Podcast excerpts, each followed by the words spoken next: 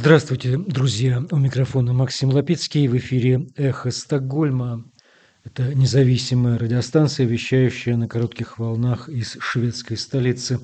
Мы были созданы в марте нынешнего года по инициативе шведского интернет-провайдера Банхов уже вскоре после того, как Российская Федерация развязала агрессивную войну против независимой Украины. Сегодня 9 декабря, война продолжается уже 289 дней.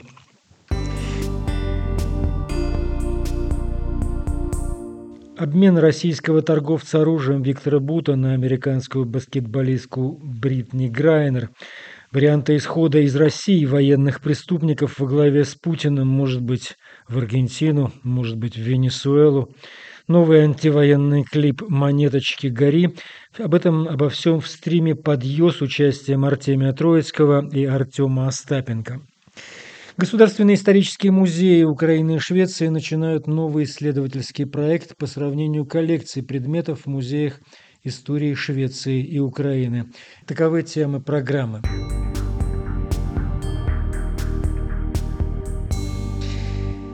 Итак, новый исследовательский проект прольет больше света на исторические отношения между Швецией и Украиной. На фоне вторжения России в Украину государственные исторические музеи двух стран начинают новый исследовательский проект по сравнению коллекций предметов в музеях истории Швеции и Украины. Проект возглавит доцент Федор Андрощук. Он финансируется фондом Тоштина Седерберга. Общая цель – расширить знания об истории шведского и украинского коллекционирования, начиная с украинских предметов в Швеции и скандинавских предметов в музейных коллекциях Украины. В рамках проекта также будет изучаться, как использовались коллекции и как они могут повлиять на национальную идентичность и восприятие. Помимо средств фонда подготовительные работы по проекту осуществляются также благодаря фонду коллекционирования для украинских музеев, инициированному Северным фондом Nordic Museum Foundation.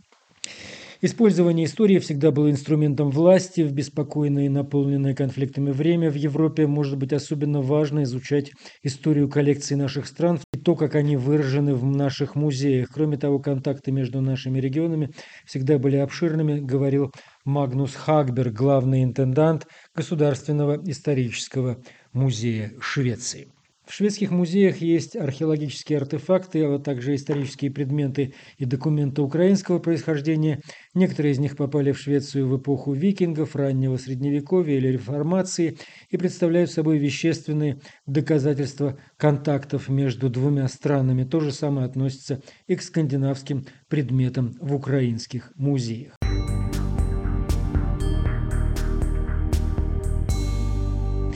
Вы слушаете «Эхо Стокгольма». Напомню, что мы в эфире по вторникам и субботам на коротких волнах в диапазоне 31 метра, частота 9670 кГц. В 10 вечера мы вещаем по Киеву и в 11 часов по Москве. И, конечно, мы выкладываем наши программы на платформах Telegram, платформах SoundCloud и Apple Podcast. А сейчас у нас в эфире живой разговор о новостях последних дней в студии подкаста «Подъё Ару ТВ» с Артемием Троицким и Артемом Остапенко.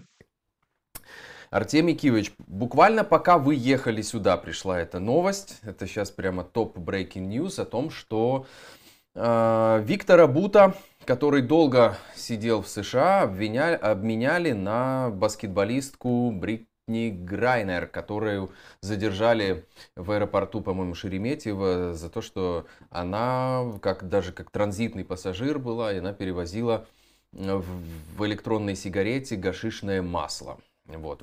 В России она получила 9 лет.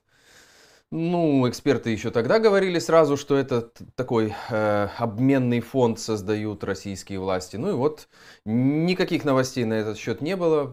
Сегодня, несколько минут назад, по факту мы узнали, что обмен состоялся в аэропорту Абу-Даби. Э, обменяли одного на другую. Как вам эта новость? Победа российских властей. Ну, в общем-то, к этому делу шло, конечно. Да нет, ну что значит победа российских властей? То есть они на самом деле взяли заложницу эту несчастную чернокожую спортсменку, Вот. Я так думаю, что одним из следствий этого станет то, что просто через Россию вообще никто не будет ни ездить, ни летать, ни ползать, вообще ничего, потому что кто угодно мог бы попасть в эту ситуацию, да, вот, причем 9 лет за гашишное масло, там, э, э, когда везли эти россияне 400, 400 килограмм кокаина, э, э, по МИДовским... Ну, то была дипломатическая почта, Артемий ну, Киевич, это ну, же вам... Тем не менее, тем не менее, там сроки такие никому не светили. А, вот. А, ну, я так думаю, что для американцев тут главное, что они вытащили свою гражданку.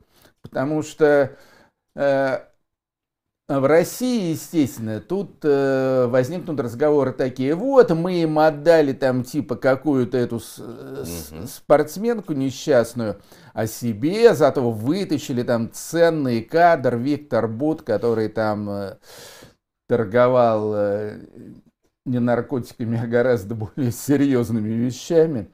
Вот, то есть типа того, что, что вот это вот мы там объебали в очередной раз э, тупых пиндосов и так далее. Пропаганда но, отработает, да. А, вот, но это на самом деле совершенно не так, потому что в демократ, э, демократических странах и в странах, которые реально заботятся о своих гражданах, которые как бы в голову не придет использовать их там как пушечное мясо, вот как сейчас используют всех этих солдат mm-hmm. российских. В странах, где человеческая жизнь котируется очень высоко, вот, там, э, там так речь вообще не стоит. Помнишь фильм «Спасти рядового Райана»? Ну да, хрестоматийный Это, это было вот еще во, во время Второй мировой войны, угу. как, когда там американцы, это на самом деле было так, э, провели целую э, войсковую, можно сказать, операцию с тем, чтобы спасти вот этого рядового Райана, вот, одного солдатика, у которого там э, безутешная мама в Америке. И то же самое, скажем, происходит в Израиле. И этим пользуются арабы. То есть они э, время от времени им удается захватить в плен э, каких-то раненых, контуженных там и так далее израильтян. Э, значит, ну, обычно военнослужащих тоже.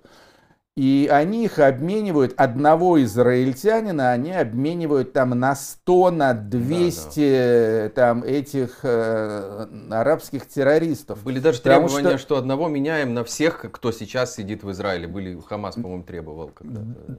Ну, Такие. одного на всех, это я не знаю, удавалось или нет, но одного э, обменять на десятки и даже сотни вполне удавалось.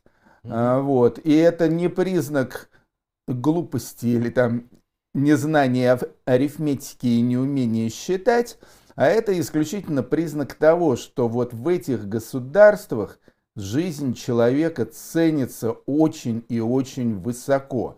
Вот, и можно там хрен с ним, с этим мусором э, человеческим, который э, оттирается в наших тюрьмах, вот, пусть их будет много, пусть они будут там реальные преступники, как этот хмырь Буд. Э, вот. Но главное, главное нам спасти своего человека. И это, конечно, очень правильно, и это очень благородно, и это там, один из миллионов признаков того, насколько э, страны свободного мира цивилизованнее, чем эта Раша несчастная, которая кичится своей духовностью и там хрен знает чем. Но тут, видите, он ведь не рядовой э, человек, этот Бут, и здесь скорее мы наблюдаем, как корпорация силовиков до конца борется за своих и вытаскивает своих, и они специально эту девочку, видимо, и поймали для того, чтобы с перспективой на то, чтобы этого Бута вытащить. Там еще ведь есть э, подобные ему, которые сидят в США. Я думаю, что многие россияне поверят в эту вот, сейчас, сейчас пропаганда будет мощно это отрабатывать, я думаю, поверят в это как в победу ФСБ, значит, гениальные спецоперации и так далее. Остап, мне похуй. Вот, вот мне абсолютно пофигу те россияне, которые в это поверят. Потому что это, это ребята, матерное слово я уже произнес, больше не буду. Скажем так, очень мягко и вежливо. Это люди очень недалекие. И если этих людей в России живет э, там некоторое количество миллионов, а может быть и десятков миллионов, то тем лучше для Путина и тем хуже для России. Это да, но вот э, есть такая история, что для Путина может э, стать э, намного хуже, чем сейчас. И вот э, Абаз Галямов, политолог, экс-спичрайтер Путина, опубликовал со ссылкой на свои источники э, такую вещь, что э, в окружении Путина прорабатывается проект «Ковчег», а именно в случае ухудшения внутриполитической ситуации, вызванной проигрышем в Украине, значит, отчалить планирует Путин и его окружение в одну из латиноамериканских стран. И, ну, тут, конечно, параллель сразу просматривается с нацистскими преступниками. И вот он говорит о том, что путинские эмиссары там активно зондируют почву. Сначала они думали, Э, что это будет Китай, но китайцы слишком себе на уме, и китайцы не любят проигравших, и, в общем, в Китае им неспокойно. А тут вот проект Ковчег, то ли Аргентина, то ли Венесуэла. Как вам кажется, случится это? Вы вот мечтали бы увидеть внезапный отъезд Путина из России? Да, в общем-то, я ничего не имею против э, внезапного отъезда Путина его ближайшего окружения, дружков там всяких. Э, это было бы совсем неплохо. То есть э, главное, чтобы этой нечисти не стало в России, ну, со всеми следующими из этого выводами, а именно, чтобы, естественно, тут же закончилась война, вот, ну, а там посмотрим. Угу. Я думаю, что политолог Галямов, э, в общем-то, никакой Америки не открыл. Ни латинской, ни прочей. Вот, естественно, такого рода вещи прорабатываются. Более того, я абсолютно уверен, что еще даже до всякой э, войны с Украиной, еще где-нибудь там э, в благополучные нулевые годы, такие варианты тоже прорабатывались, mm. потому что Путин э, человек абсолютно параноидальный, как известно, супер параноидальный, супер трусливый и так далее. Э, вот. И он, конечно же, давным-давно уже рассматривал всякие запасные варианты, э, всякие форс-мажорные телодвижения и так далее.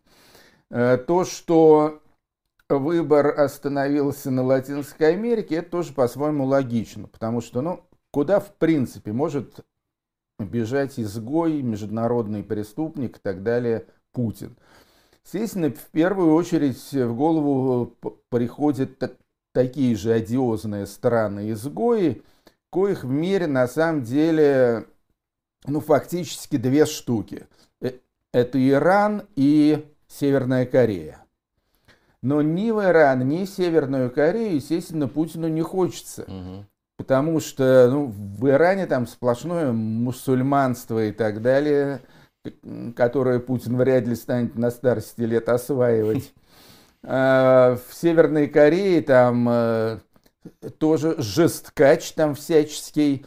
А вот, им там будет скучно, им там будет неинтересно. Вот в Индонезии, которая немного мягче Северной Кореи. Э, вот, там сейчас секс. Там очень серьезные проблемы. Да, да то есть это Путину надо будет, э, прежде чем трахнуть Кабаеву, с ней где-то зарегистрироваться законным браком. В индонезийском ЗАГСе. А может быть, а может быть это совершенно в его планы не входит. Вот, в общем, это страны, конечно, такие нецивилизованные, и и путинцы товарищи там будут себя там чувствовать, конечно, крайне неуютно, совершенно очевидно. А что еще есть? Ну, есть какие-то вот эти вот продажные там все эти Арабские Эмираты, Дубай, там все это... Э, но да, там, вариант. Э, там, э, там немного веселее, конечно, но эти страны слишком открытые. То есть это просто, вот, значит, приезжай, уезжай, масса туристов.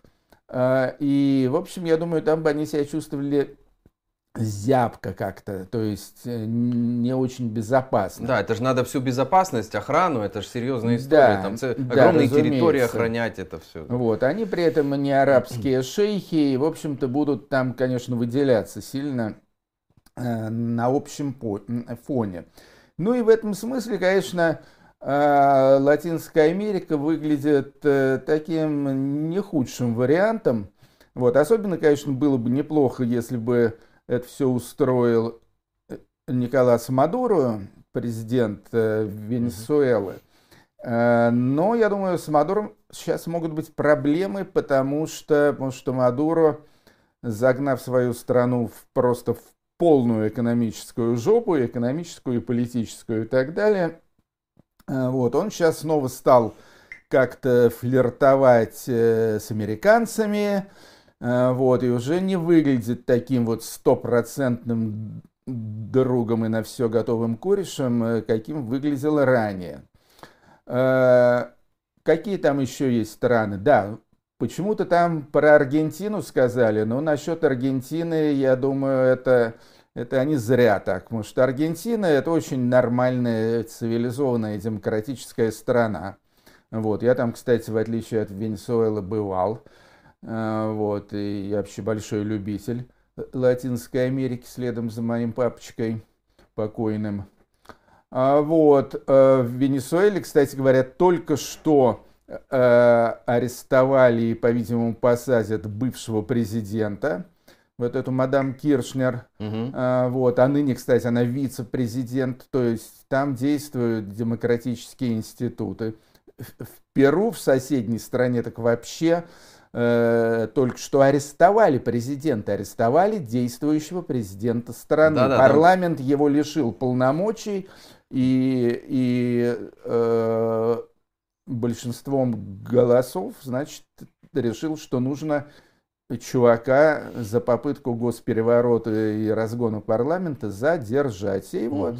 и его взяли голубчика, и сейчас там уже женщина-вице-президент рулить страной. Там два раза за день этот переворот произошел, у них там быстро все это как Да, да, да. Ну, это Латинская Америка, люди темпераментные. Ну, вот Африка ведь еще есть. Там же Пригожин активно готовит африканскую, а, Аф, Африка, Афро-Россию. Но Африка, а, Африка это, это жаркий климат, это хищные животные. Вот. Э, и я так думаю, я так думаю, что в Африке им просто страшно. Да не ходите, дети, в Африку гулять. То есть, в принципе, единственная страна, абсолютно единственная страна, где в Африке было бы Путину э, вольготно и уютно, это Южноафриканская республика. Там все нормально. А, вот. Но Южноафриканская республика, извините меня, это, в общем, это уже свободный мир. А, вот. И никто там э, никакого Путина э, с его подельниками не примет. Вот. А вообще, я думаю, кстати, на полном серьезе mm. это, это говорю, что куда бы он ни уехал, его найдут. Вот, это я тоже его найдут, хотел об этом э, поговорить И вот судьба нацистских преступников, которые там э, этот Эль Визенталь и прочие израильские охотники с да. черепами э, их находили и выдергивали и подвергали Э, справедливому наказанию, вот та же самая судьба ждет и Путина, и Сечина, и Шойгу, и Лаврова и так далее. Только искать их будут уже не израильтяне, вот, а одесситы, киевляне, львовчане и так далее. Да, вот. Но я думаю, что они справятся с этой задачей ничуть не хуже евреев. В Украине уже действуют э, отделы спецслужб, которые добывают разного рода ребят, из разного рода недружественных территорий. Например, вот этот, эм, я забыл его фамилию, Напомните нам в комментариях, пожалуйста, как фамилия была который, мужика, который был задействован в сбитии малазийского Боинга. Вот его вытащили из, из Донецкой этой республики, по-моему. Его там качественно обработали, представили как больного человека и вывезли на территорию Украины, после чего там его допрашивали, в общем, полностью отработали. Но еще вспоминается судьба Эйхмана, почему я про Аргентину загорел, потому что как раз таки Эйхмана вытащили израильтяне из Аргентины, это был единственный человек, ради которого тогда Кнессет принял э, закон о введении смертной казни в Израиле, этого Эйхмана повесили и следующим заседанием отменили закон о смертной казни в Израиле. Мне кажется, что будут такие да, истории позже. В Беларуси, кстати, наоборот, сейчас расширили закон о смертной казни. Да, раз уж мы так плавно перешли, как вы думаете, это Лукашенко пытается упредить предательство поскольку зашатался, может, и его режим, и путинский как-то слабеет, и силовички там, и разные чиновники могут побежать не, не в те стороны, перестраховывать. Ну, да, разумеется, в общем, тут, э, тут ситуация понятна, естественно, э, пахнет паленым, и, в Беларуси особенно. Э, вот, поэтому в Беларуси и раньше была смертная казнь, и там вообще очень много народу уничтожили. То есть вот я читал, что Э, с 90 там какого-то по 2021 э, год там было казнено 400, порядка 400 человек, это очень много. Э, но тогда там казнили за терроризм, то есть, скажем, вот было известное скандальное дело, взрыв метро в Минске, где поймали, по-моему, двух парней, которые явно были вообще ни при чем, угу. но их тут же мгновенно засудили и тут же мгновенно расстреляли. Э, в общем, было такое очень-очень сомнительное и крайне позорное дело.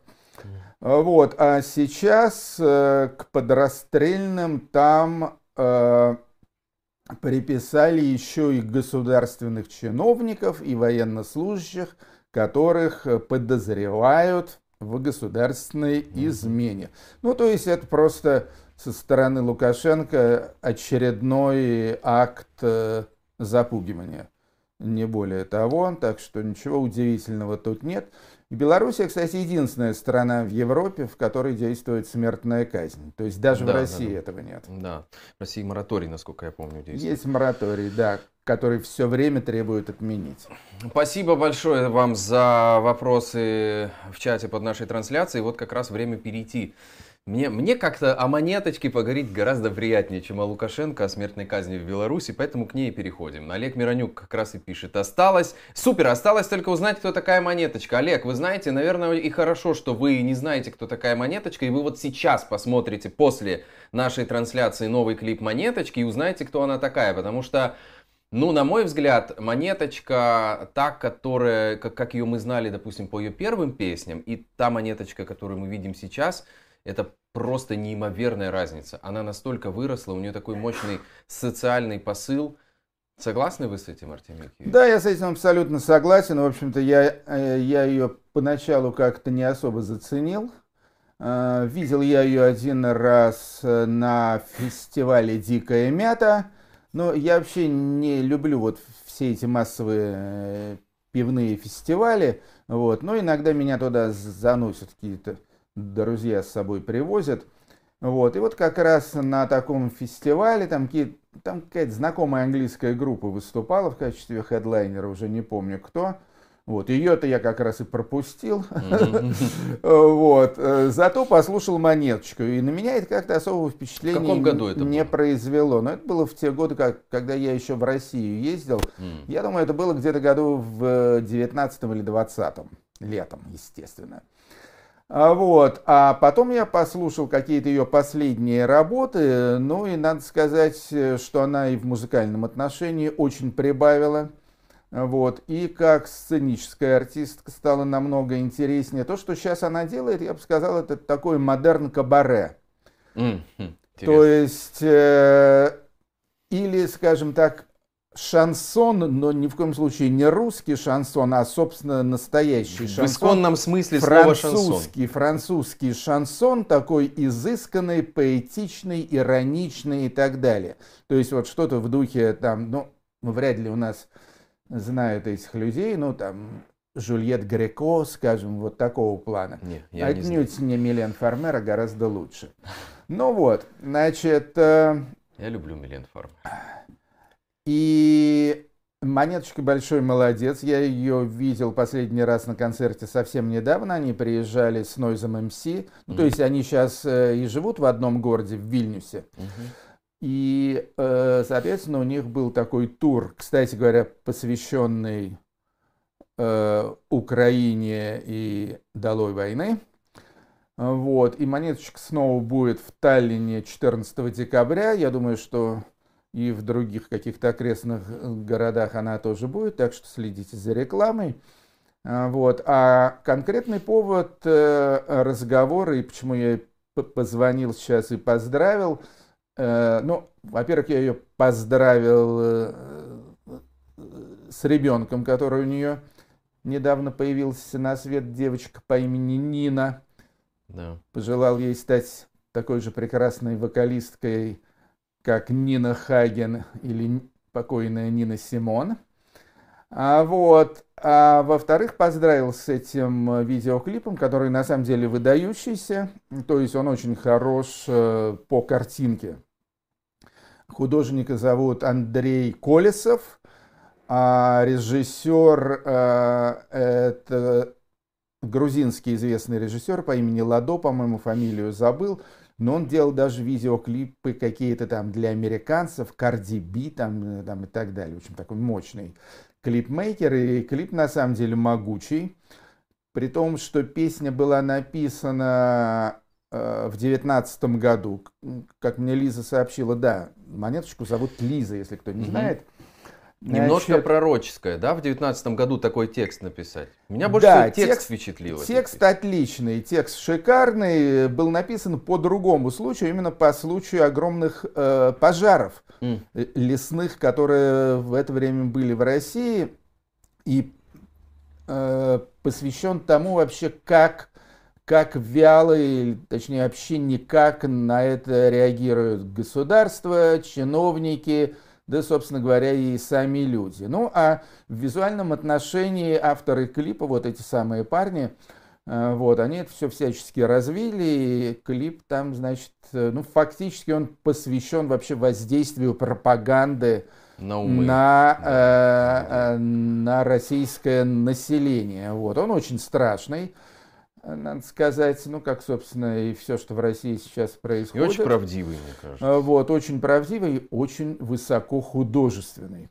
Так что, так что Лиза молодец, и ждем ее в Таллине. Вы знаете, мне кажется, бывает у художников... Кстати, может быть, она, она к тебе в студию придет, а, вот, и вы с ней э, побеседуете. время. А, да, да, да, это, это Знаете, не исключено. У меня Насчет, я просто помню прекрасно тот момент, когда я впервые услышал э, песню Монеточки. Вот, по-моему, это ее первая песня. Если бы мне платили каждый раз, каждый раз, когда я думаю о тебе, вот это. Да, да, да, это был Значит, ее первый хит. Я работал тогда на радио, и примерно первую половину этого трека я думал, я еще сказал музыкальному редактору, Валера, что ты э, опять какие-то взял поющие трусы в ротацию? Что это за хрень? Значит, и и потом, расслушав, да, короче, когда я дослушал этот трек, у меня было уже колоссально, абсолютно другое впечатление. И потом я скачал альбом и, в общем, очень проникся ей уже тогда. Но, конечно, тот текст, который мы услышали сегодня, меня больше всего впечатлил текст.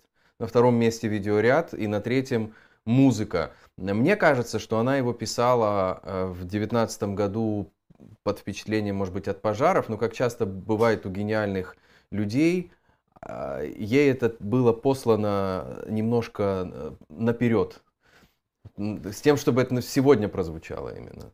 Понятно. Значит, э, будем называть э, монеточка слэш Кассандра.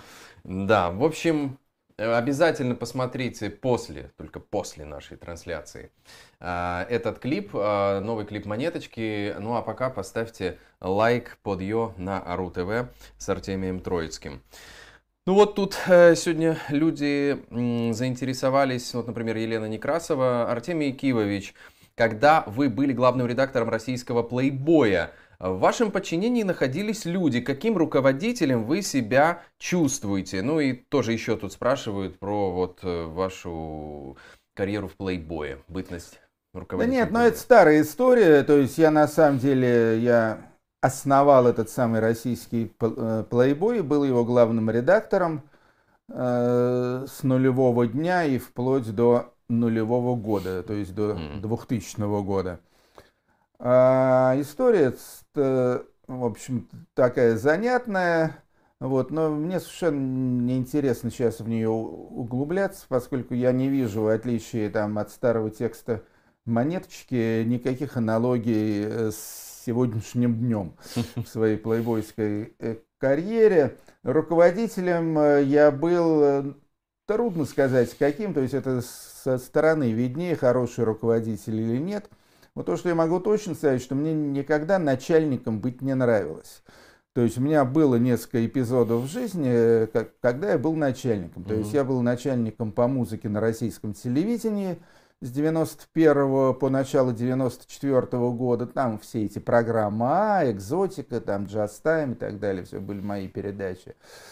А, вот. А, мои в, см в смысле, что как бы под моим крылом. А, вот. И, и отчасти с моим участием. Значит, потом э, на НТВ я тоже был таким как бы полуначальником, в Playboy был начальником – и мне это никогда не нравилось. То есть мне не нравится командовать людьми, мне не нравится осуществлять менеджмент и так далее. То есть мне самому никогда не нравилось подчиняться кому бы то ни было.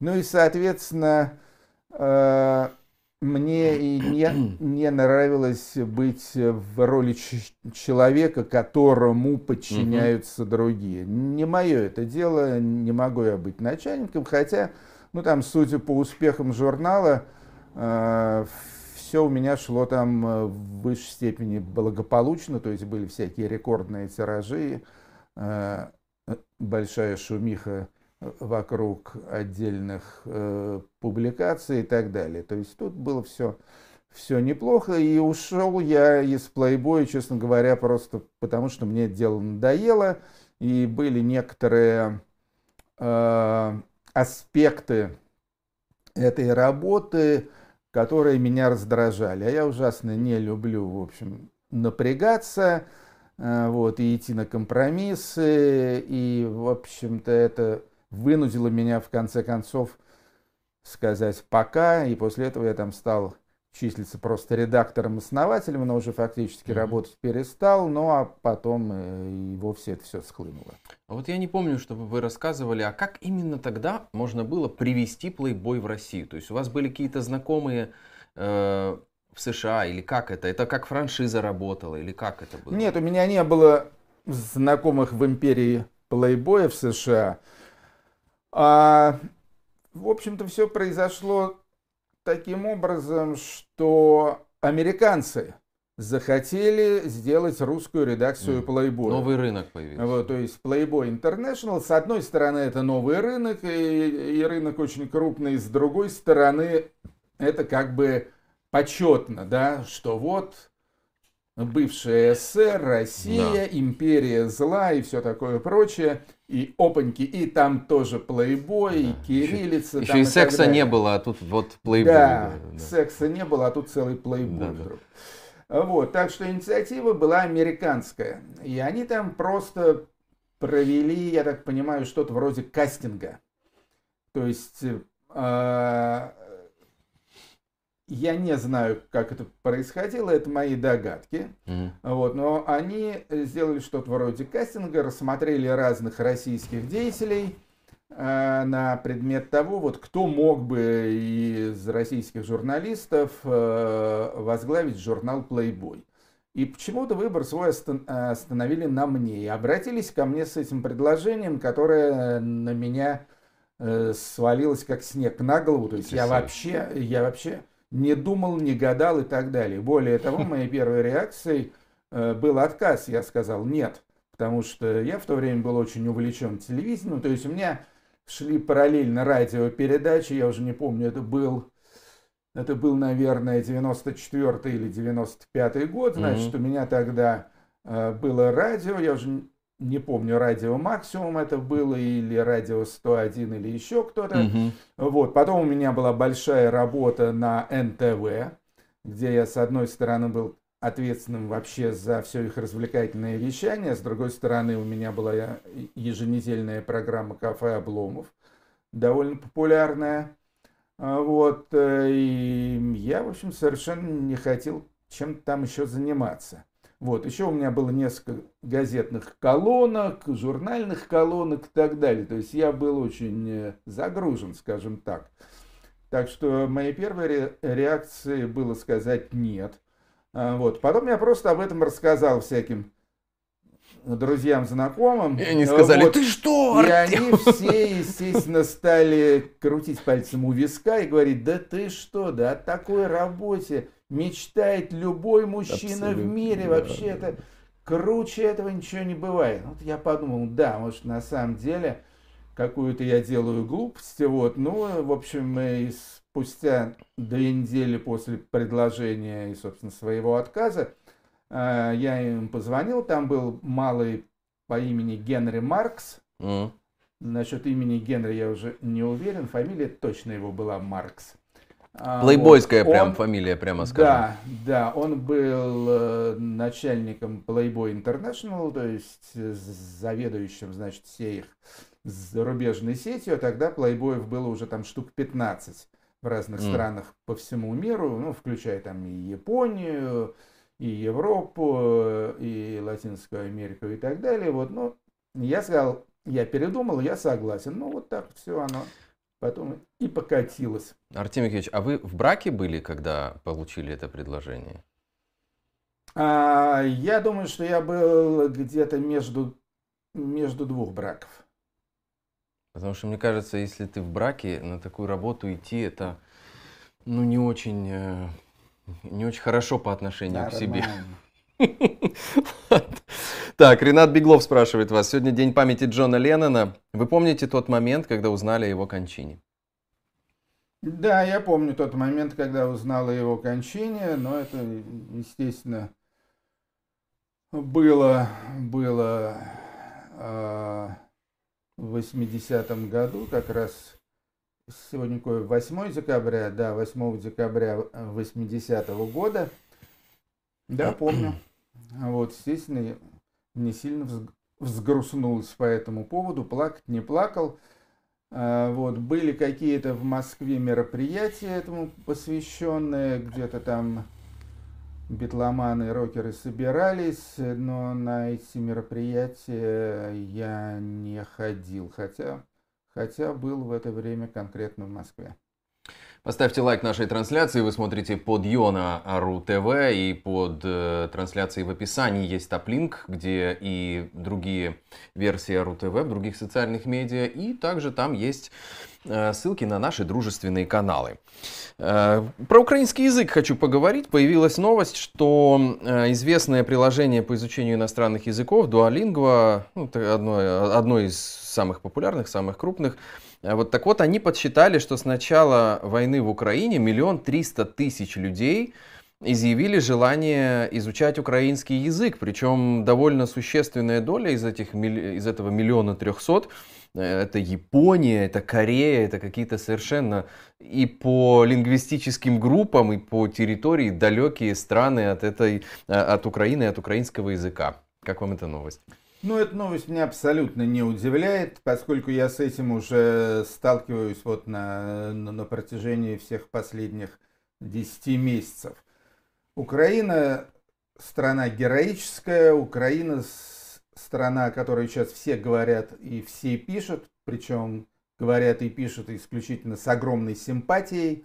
И э, я уже очень много слышал о том, что люди начинают изучать украинский язык. Это, кстати, касается не только японцев и корейцев, а, вот, это касается не только американцев и европейцев, это касается и русских тоже.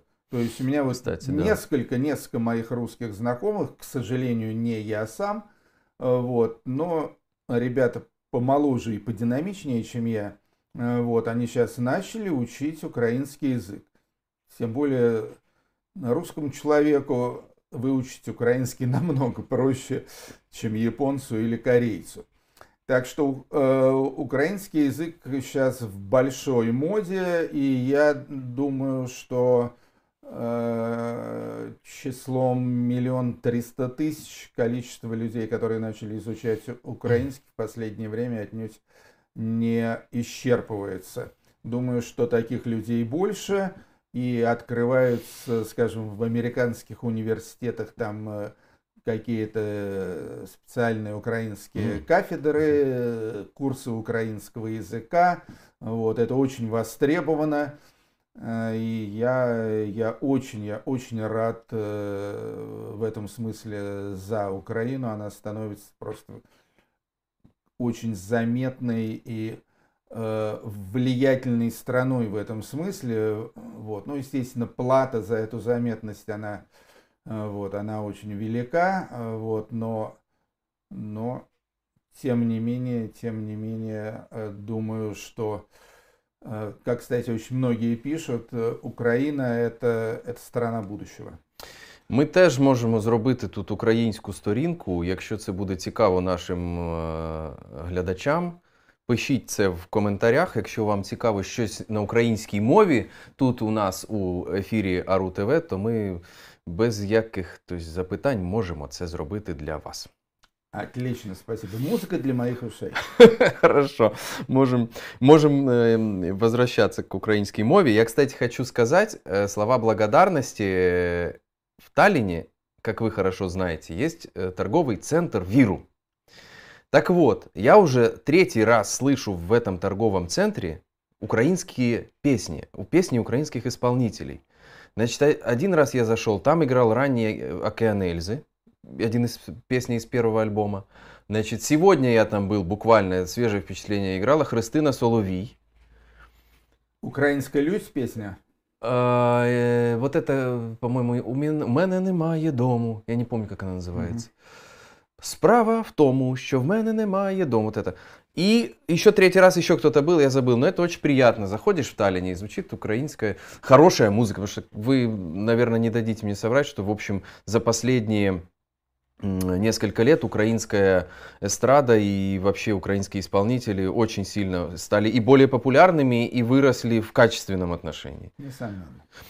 Ну, теперь немножко трэша, тоже касаемого Украины. Значит, обозлились православные на украинские власти за то, что там значит, обыски э, в Лавре, за то, что там, в общем, активно донимают сейчас э, московского патриархата остатки церкви. И вот э, уже в эфире телеканала «Россия-1» какой-то там православный эксперт высказал мнение, что надо Не Зеленского... православный, какой-то армянский политолог. А, он политолог. Ты прочти, кстати, им фамилию, я думаю, Страна должна знать своих героев. Ну, вот у меня его здесь нет, я просто выписал а, эту ну, тему. Sorry. Ну, уже не будем, да, не буду ну, искать ну, общем, сейчас. Да, у него Похоже фамилия. на маяк Акопян. Да, да, да. Вот, ну а маяк Акопян это иллюзионист известный, вот, а это политолог. Я почему-то э, за, прочитал, э, у меня как будто было здесь, что он э, к религиозному сообществу имеет отношение. Ну, бог с ним. Факт тот, что мысль громко прозвучала, что Зеленского нужно признать антихристом и впредь называть его только Зеленский антихрист. И вот сегодня мы э, с Артемием Кивовичем, когда готовились э, к эфиру, обычно мы в течение дня созваниваемся и проговариваем примерно, о чем будет говорить, будем говорить, мы обсудили новость, потом я факт-чекнул ее, оказалось, что это фейк, но вот опять же, как фейки, э, говорят нам о времени, в котором мы живем. Потому что если бы еще, не знаю, там год или два назад мы бы, я бы предложил вам такую новость, как про Валентину Терешкову, сейчас я расскажу, о чем идет речь, вы скажете, это какая-то хренотень. А сегодня мы это воспринимаем как, ну да, такое вполне может быть. А именно фейк, подчеркиваю, фейк заключался в том, что Терешкова призналась, что во время космического полета она разговаривала с Господом Богом, который сообщил ей, э, что в 2022 году придет Антихрист, и имя ему будет Зеленский, сказала Валентина Терешкова, но при советской власти она это никому не рассказывала, потому что были гонения на религию. Вот, сегодня мы это с Артемием Кивичем всерьез обсуждали, потому что поначалу подумали, что это реальная новость. Вот так. Ну, во-первых, я до сих пор не на 100% убежден в том, э, что это фейк. То есть проблема только в том, что э, ни я, ни ты, мы не смогли найти каких-то официальных подтверждений да. этому. То есть вот эта вот э, э, штучка, э, она плавает в сетях, в Твиттере и в Фейсбуке, угу. но никакие информационные агентства, газеты, журналы об этом, об этом не писали. Но дело в том, что, в общем-то, это вполне может быть и правдой.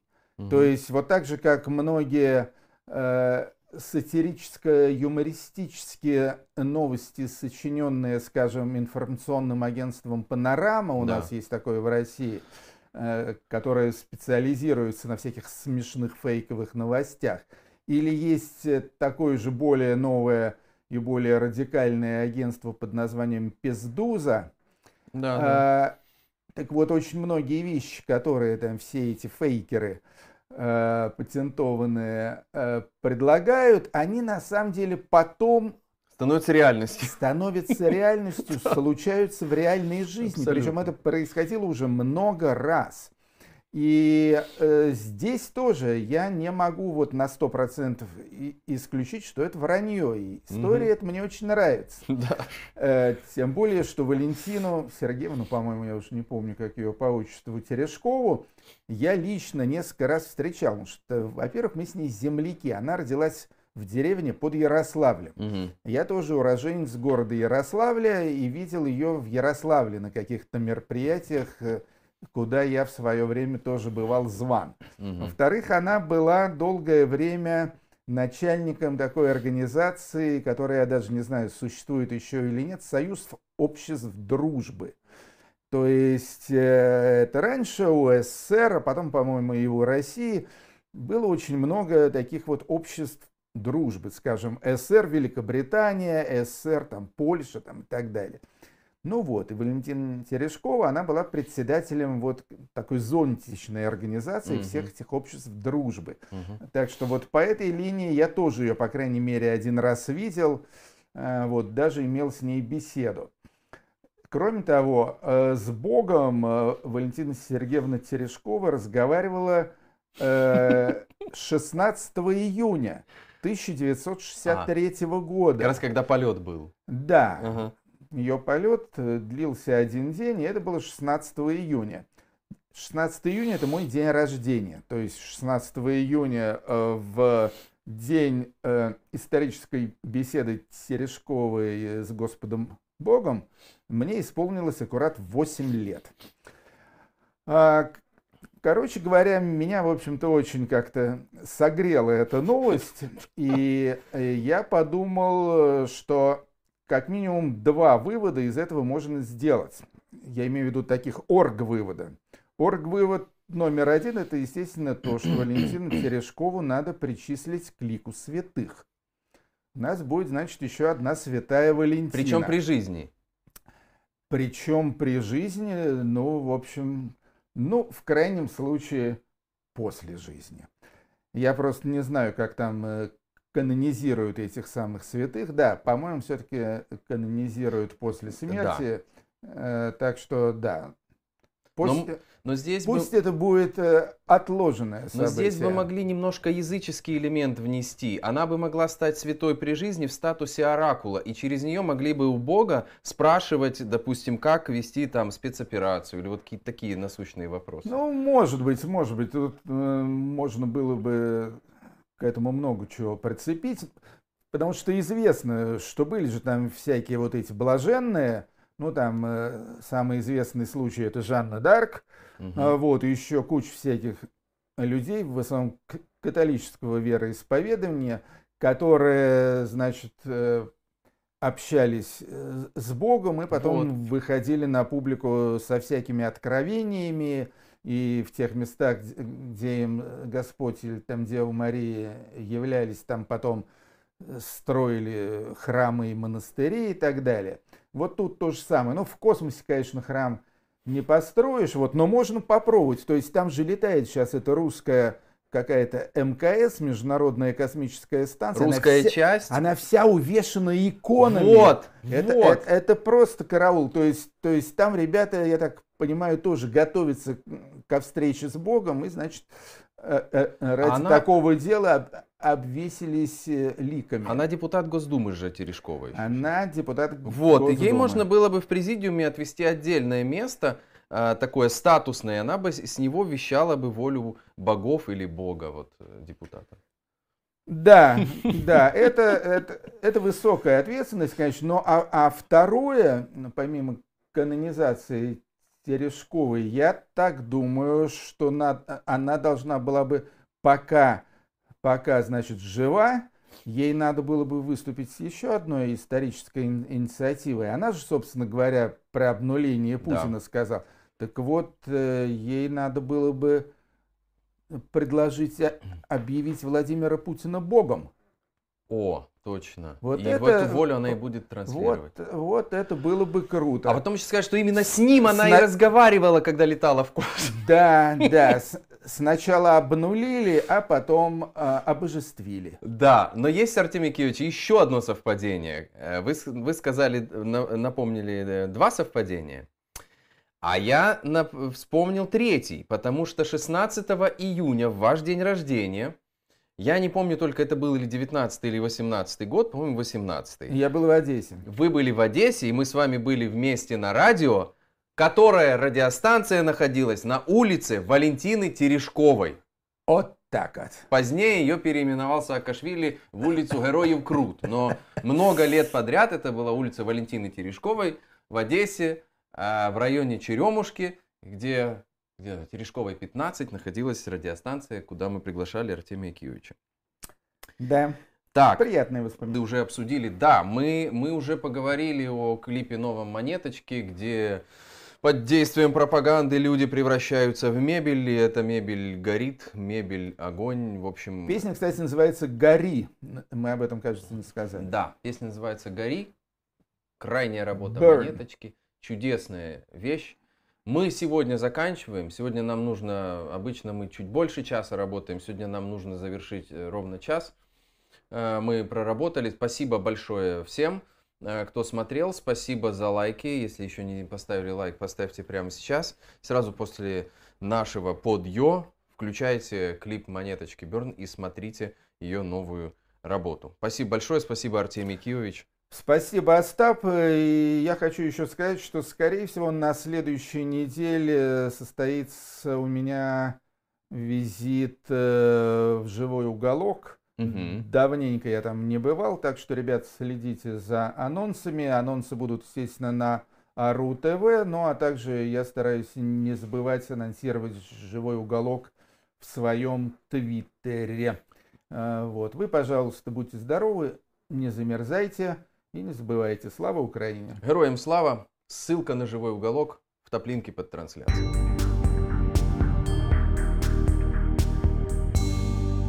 Это был стрим Артемия Троицкого и Артема Остапенко в эфире Ару ТВ под финал эхо Стокгольма. Монеточка, гори.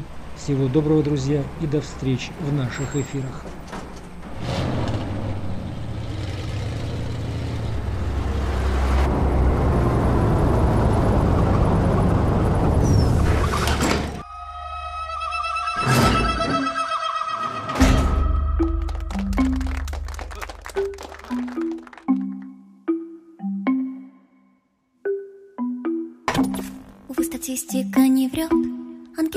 Кадастры, Плохие цифры, трудный код.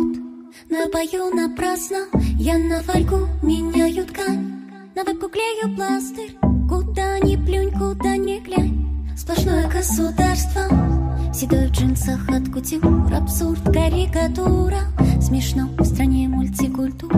Закончилась культура, и свет погас, и гром готов, И мне клауд грустно, в стране Закончилось искусство,